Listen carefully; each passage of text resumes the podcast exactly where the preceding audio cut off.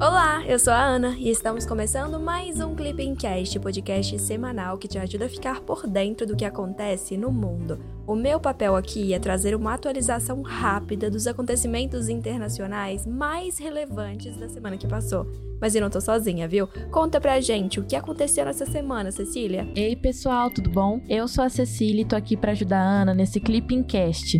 No episódio dessa semana, vamos falar sobre China, Estados Unidos, União Europeia e muito mais. Por aqui na América Latina, tivemos o primeiro turno das eleições presidenciais na Colômbia. Mas vamos devagarinho, juntos a gente vai cobrir tudo isso. Aproveitando a deixa, vamos falar sobre a América Latina. No domingo, dia vinte e nove, a Colômbia realizou o primeiro turno de suas eleições presidenciais. O candidato Gustavo Petro conquistou o primeiro lugar com quarenta vírgula três por cento dos votos, seguido de Rodolfo Hernández, com vinte e oito vírgula dois por cento. Então, com esses resultados, o pleito segue para um segundo turno entre esses dois candidatos, que vai ser realizado no dia dezenove deste mês. Para contextualizar vocês, além de ex-guerrilheiro, Gustavo Petro exerceu outros cargos políticos, como de prefeito de Bogotá. Agora, Rodolfo Hernández, ele é empresário e já foi prefeito de Bucaramanga. Mas agora, bora mudar de assunto. Temos várias atualizações sobre a China. Na sexta-feira, dia vinte e oito, a China anunciou a realização de exercícios navais no Mar do Sul da China. Segundo este anúncio, o exercício militar tinha previsão para ocorrer no dia seguinte. Dois dias depois, a China realizou outro exercício militar, uma incursão aérea contra Taiwan. Cerca de trinta aviões chineses sobrevoaram a Zona de Identificação de Defesa Aérea de Taipei. A ação ocorreu dias após o presidente norte-americano Joe Biden afirmar que os Estados Unidos defenderiam a ilha em caso de invasão chinesa. A declaração foi feita durante a primeira viagem de Joe Biden à Ásia como presidente, na semana passada. Durante esta semana, Pequim anunciou preparativos para a realização de novos exercícios militares. O país acelerou a construção de um porta-navios e prevê o lançamento de testes no mar. Mas calma que essas não são as únicas atualizações sobre China. Na segunda-feira, dia trinta, países do Pacífico recusaram um acordo econômico e de segurança regional proposto pela China. A iniciativa foi apresentada pelo chanceler chinês Yang Yi em um encontro virtual em Fiji junto aos seus homólogos do Pacífico. A reunião ocorreu em meio à viagem de Yang Yi à região. Contou com a participação de Samoa, Tonga, Kiribati, Papua Nova Guiné, Vanuatu, Ilhas Salomão e Niue. A agência Reuters informou, a partir de relato de um funcionário de um dos países presentes, que as nações do Pacífico querem adiar decisões sobre o acordo, além de alterá-lo. O pacto é amplo e abarca diversas áreas, entre eles comércio, resposta à covid dezenove, energia, mas principalmente segurança, envolvendo temas como cibersegurança, governança de dados, entre outros. Recentemente, Pequim fechou acordo de segurança com as Ilhas Salomão.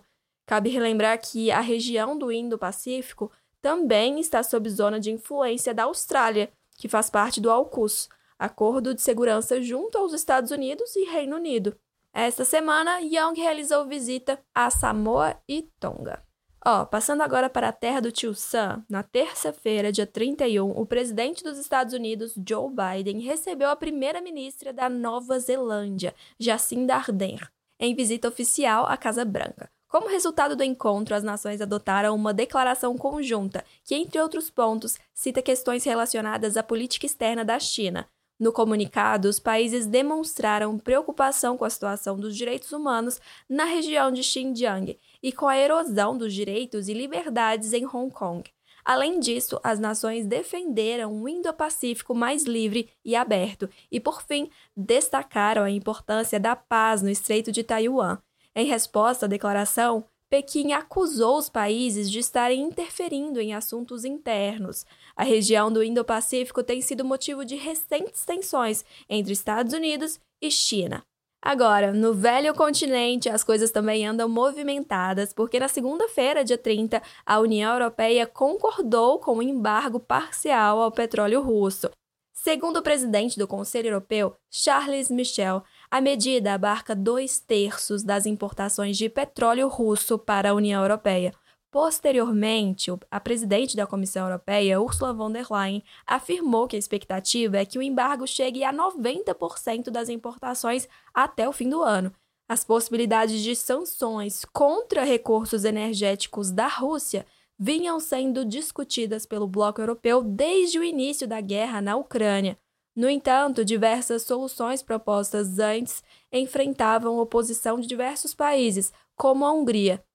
Um dia após o anúncio da União Europeia, a estatal russa Gazprom anunciou o corte do fornecimento de gás para a Holanda. Anteriormente, Moscou já havia interrompido o fornecimento de gás para a Polônia, a Bulgária e a Finlândia. Antes de falarmos mais sobre a guerra na Ucrânia, que tal a gente falar um pouco sobre o Oriente Médio?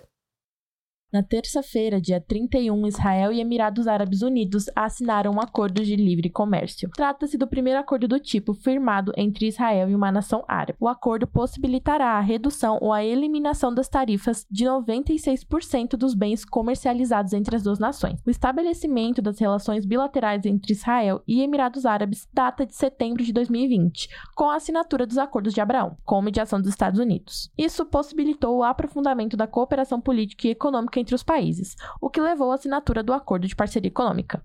Só para vocês terem ideia do aprofundamento dessa relação, em dois mil e vinte e um, o intercâmbio comercial entre as nações foi de um vírgula dois bilhão, segundo o Ministério da Economia e Indústria de Israel. Mas agora, bora falar um pouco sobre África. Na quarta-feira, dia primeiro, o chanceler brasileiro Carlos França realizou visita oficial a Luanda, na Angola. Durante a visita ao país, Carlos França participou da terceira reunião da Comissão Bilateral de Alto Nível Brasil-Angola e também da vigésima sétima reunião ordinária do Conselho de Ministros da Comunidade dos Países de Língua Portuguesa, C P L P. Entre os destaques da terceira reunião da Comissão Bilateral de Alto Nível Brasil-Angola, tem-se o anúncio da aprovação do Acordo de Cooperação no domínio da defesa entre Brasil e Angola. Em relação à reunião ministerial da C P L P, foram destacadas diversas ações entre os quatro objetivos do grupo. Desde julho de dois mil e vinte e um, a C P L P está sendo presidida pela Angola. E não podíamos terminar o nosso episódio sem falar da guerra da Ucrânia. Na terça-feira, dia trinta e um, os Estados Unidos anunciaram o envio de mísseis para a Ucrânia. A confirmação foi feita pelo presidente norte-americano Joe Biden. Os equipamentos possuem alcance médio. O presidente ucraniano Volodymyr Zelensky afirmou que o seu país não fará uso desses mísseis contra o território russo. Em resposta à ação, a Rússia acusou o país de estar colocando gasolina ao fogo de forma intencional. No dia seguinte ao anúncio norte-americano, Moscou informou que realizou testes de um sistema de mísseis hipersônicos. Segundo o governo russo, os testes foram bem-sucedidos. E não para por aí, viu? Na quinta-feira, dia dois, o presidente da Ucrânia, Zelensky, afirmou que a Rússia tem sob controle cerca de vinte por cento do território ucraniano. Segundo Zelensky, as linhas de frente de batalha ultrapassam mais de mil quilômetros de extensão. A Rússia continua a realizar ataques em diversas regiões do país, principalmente áreas do leste e nordeste. Em entrevistas, Zelensky afirmou que entre sessenta e cem soldados morrem em combate por dia.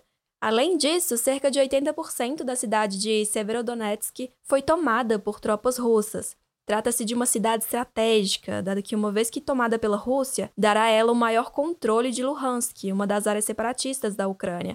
Na semana passada, o presidente Zelensky realizou sua primeira visita ao leste do país desde o início do conflito armado e ressaltou a situação difícil de Donbas.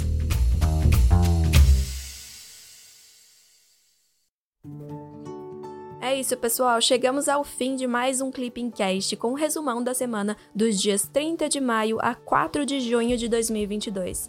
E aí, me conta, você já segue o Clipping Cast no seu tocador de podcasts? Se não, aproveita e clica no botão seguir. Assim você não perde nenhum episódio. Falando em episódio, o que você achou desse? Manda mensagem pra gente lá no nosso Instagram, o arroba clipping__csd. Queremos melhorar o Clipping Cast, a sua opinião é fundamental. Até semana que vem. Tchau, tchau!